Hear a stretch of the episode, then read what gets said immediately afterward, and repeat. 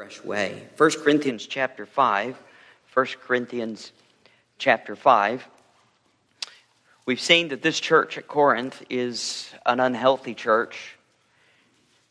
And yet, Paul knows that they can move back into a place of, of health and growth and um, spiritual maturity. If he thought they were a lost cause, he wouldn't have written so much material to them in two books and wouldn't have written so much, so many times to them. Uh, we know of uh, the churches in um, that Paul started. Corinth uh, seemed to be one of those churches he wrote the most to, and uh, several occasions, and addressed in this church. And interesting that it is not included in the seven churches of Revelation. And what does what does that tell us at the end of the first century, in about 90 AD, that of the churches that are prominent and that have some issues, all right, that are, that are needing to work on, that Jesus addresses those seven churches, Corinth is not on that list. Why? Could it be that um, they've already snuffed their light out and their witness? And um, that by the you know many several decades after Second Corinthians is written, that the church at Corinth just fizzled out and died by by that time, or I think the second option is more. Or did they heed to Paul's instruction? Did they straighten up? Did they um, did they hear the instruction here of how they were headed in a wrong direction and the signs of being sick? And Paul's instruction straightened them up, and they became a bulwark for the next 50 years in the first century. It seems like Corinth obviously took some persecution, but I think because of the leadership of this church, it would continue to flourish on past this first and into the second century.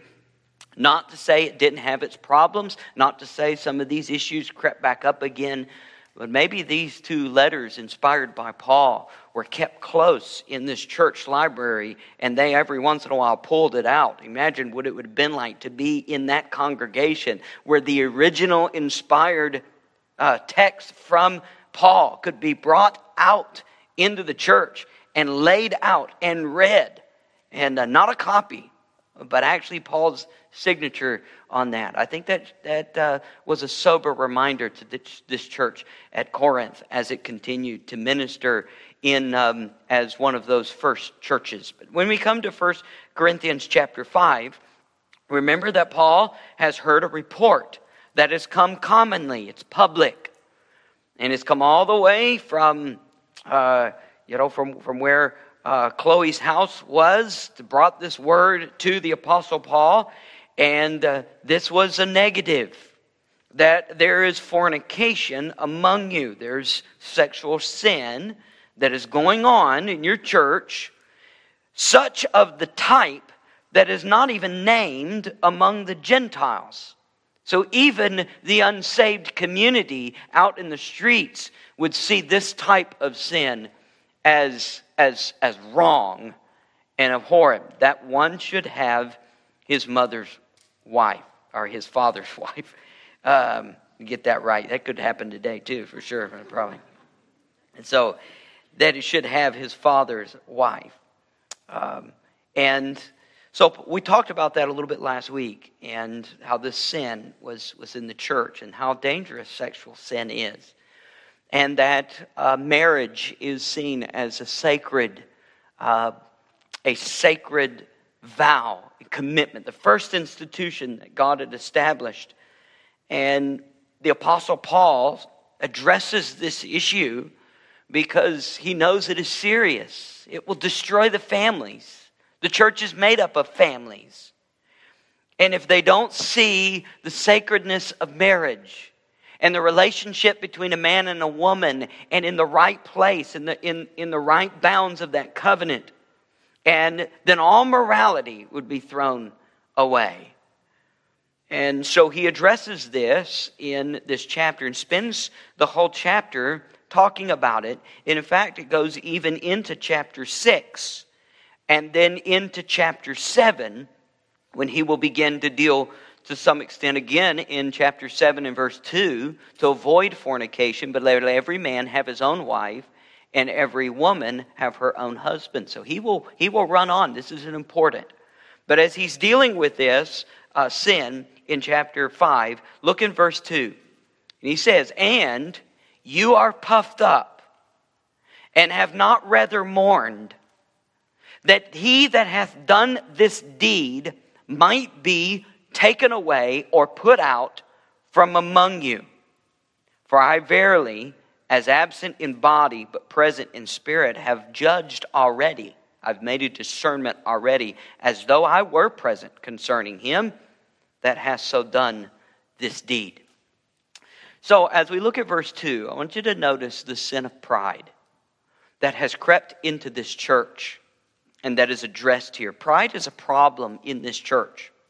On all the way back to chapter 1, in, in the struggle of disunity that was going on in the church, the different fractions, uh, the different uh, uh, divisive groups that were that had their own leaders and had their own cliches and had their own cliques. There was already a, a prideful spirit, but this prideful spirit continues several chapters later into the sin of fornication with a member in the church. This is an issue of pride. It could be of self righteousness. I'm better than you. That was what was going on in chapter 1. These groups felt that they were better than another group.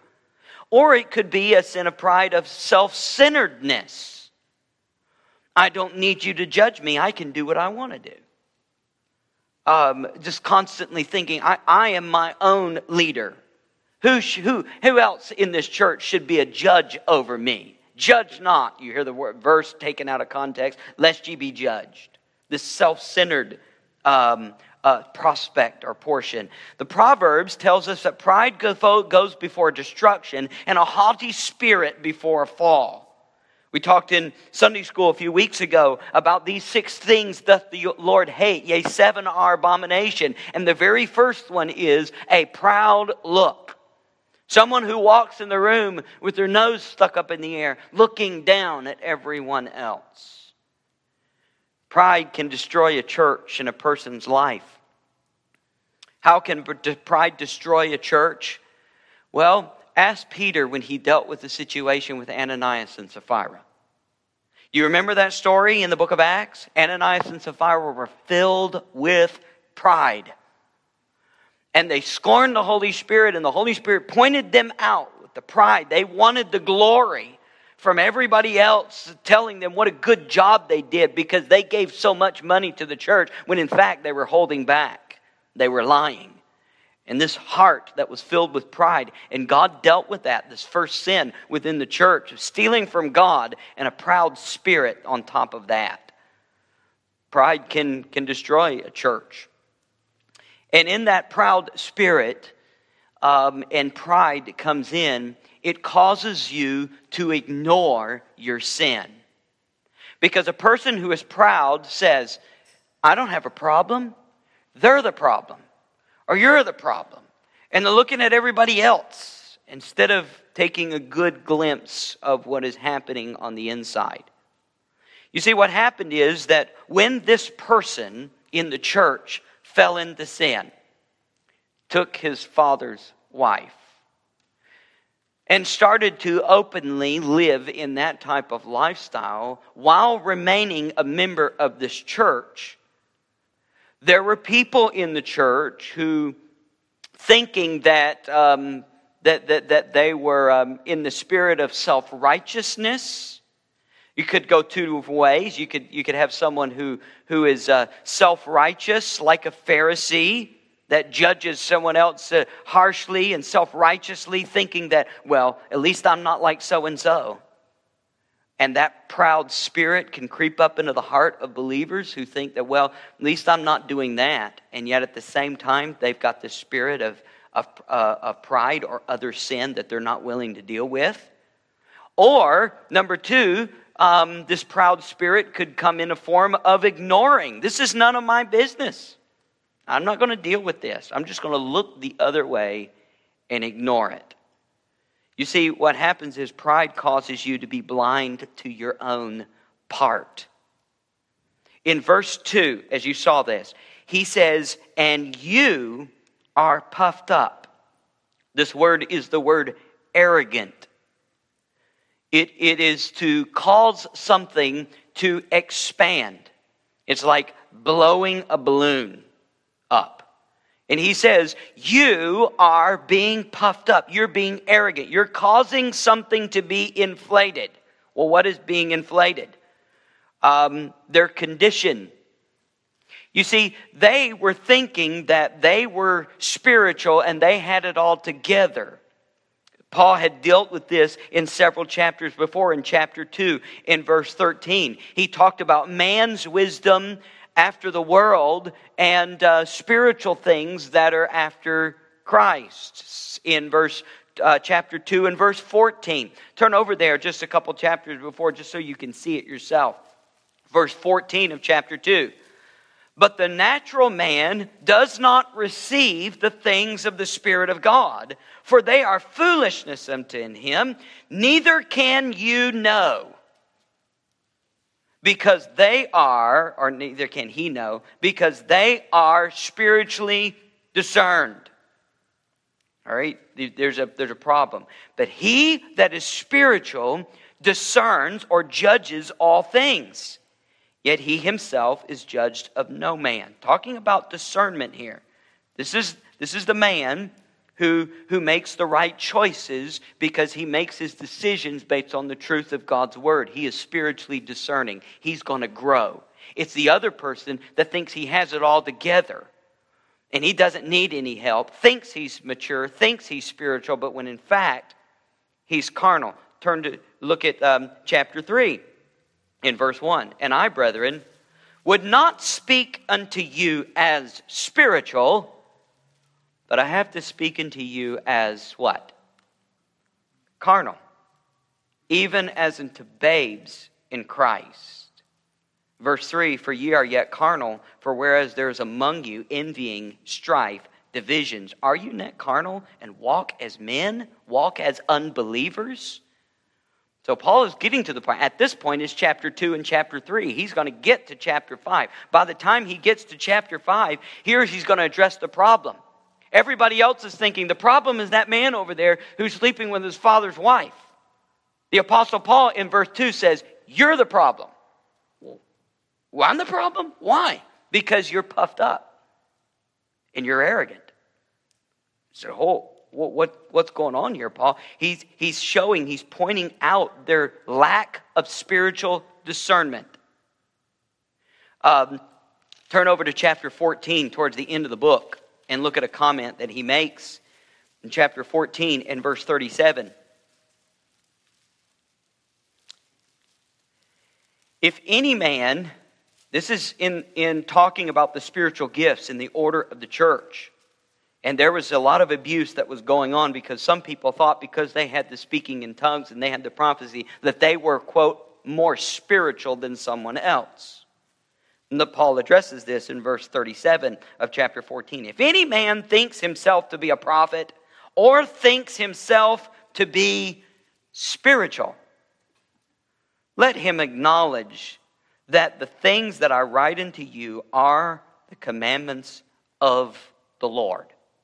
So obviously, there were some people within this church who thought they were spiritual, when in fact, Paul was saying, You're carnal, because there's pride in, in the way. The word spiritual that is used throughout this scripture that I've, that I've mentioned to you here is, is the word that comes from the Greek word wind, pneuma. Um, it is where we get our, our word pneumonia from. It means wind or breath, as the wind would pass through the body. But what Paul says here is that instead of the Holy Spirit passing through the body of these believers and causing them to grow and discern, know right and wrong, instead, what is blowing through their body is self righteous arrogance and pride. And that's why Paul uses the word puffed up like you're blowing up a balloon. That you're just getting, you, you are, you, you ever heard of someone who thinks highly of himself? He toots his own horn. Okay? No, um, no, no bash to the horns over here that did a good job this morning, the trumpets. All right? But someone who blows their own air, puffs himself up. Here's what Paul is addressing their pride that was going on in the church has caused them to ignore the sin that was among them. And the Apostle Paul is encouraging them to look within, be proper when you look within to make a good discernment of your own heart and see where those prides and divisiveness and divisions are creeping in. And then get a good eye. Once you get a good eye on yourself and on the truth of God's word, then you'll have a good eye when you look around and you see someone else. I, think Jesus would say something very similar about the fact that we would need to be careful with the beam that is in our eye before we start looking at the speck in someone else's eye.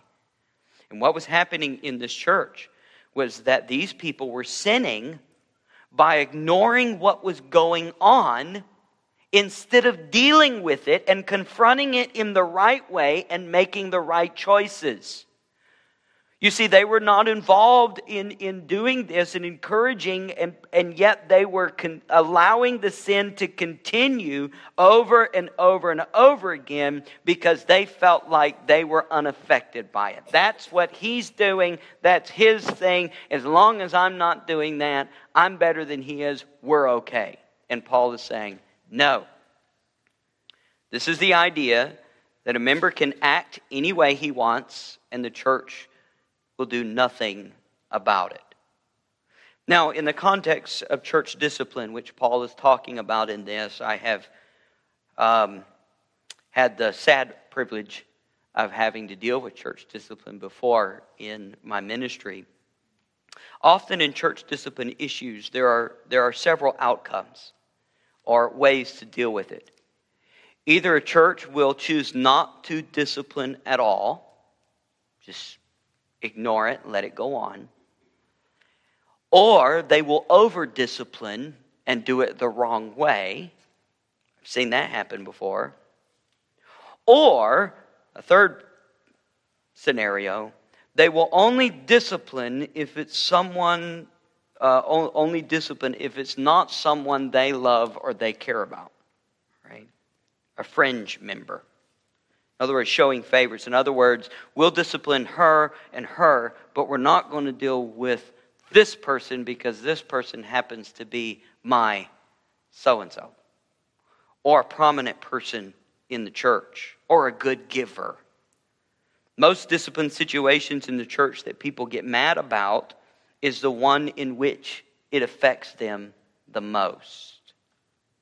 This is where emotions get the best of things and spiritual turns to carnal, and spirit filled lives turn to puffed up lives. When there is an, a, a conscientious ignorance, ignoring of sin because the pride that can puff up. Let me mention a second thing here, and then we'll close here tonight in this verse that Paul is, is um, addressing. In verse 2 And ye are puffed up and have not rather mourned. Have not mourned. In other words, there was a lack of sorrow in this church. The emphasis of the word ye or you in verse 2 is indicating the whole group. This is not one person, but the whole. Garland states this in his commentary on this passage Paul seems more vexed with the congregation than he actually does with the culprit. The man is committing an odious sin, he goes on to say, but they have permitted the person guilty of such sin to continue as a member in good standing without taking any disciplinary action. The unstated premise is that the community is therefore responsible for the moral behavior of their members. And the entire community is implicated in that sin. When sinful excesses go unchecked, the church then is exposed to God's vengeance. The word mourned here implies sorrow, like the one of someone who has died. It's a mourning, a confession of sins, as if it was their own, where they are fully aware of, of that consequences and the judgment of God that could come down because of that. When was the last time our congregation or a group within the congregation gathered together in earnest prayer and sorrow over an individual because of the blindness of sin? It, it is a healthy thing for a church to get together and mourn over sin. Paul is saying the absence of weeping over sin within the body is an unhealthy thing. So that would mean a healthy thing would be to see when the congregation together, instead of just saying, well, you're wrong, you're wrong, you're wrong, you need to come forward, you need to come forward, you need to get this right. No, you come together and you mourn over the sin of, of loved ones and church members and strive to see God and plead and intercede and to pray that God would hear. And in other words, the, me- the members of this church were not just unaffected by the sin, ignoring and looking the other way, but they were completely unconcerned about it too. It didn't bother them one bit that they had someone within their congregation who was living in open blatant sin. It didn't bother them.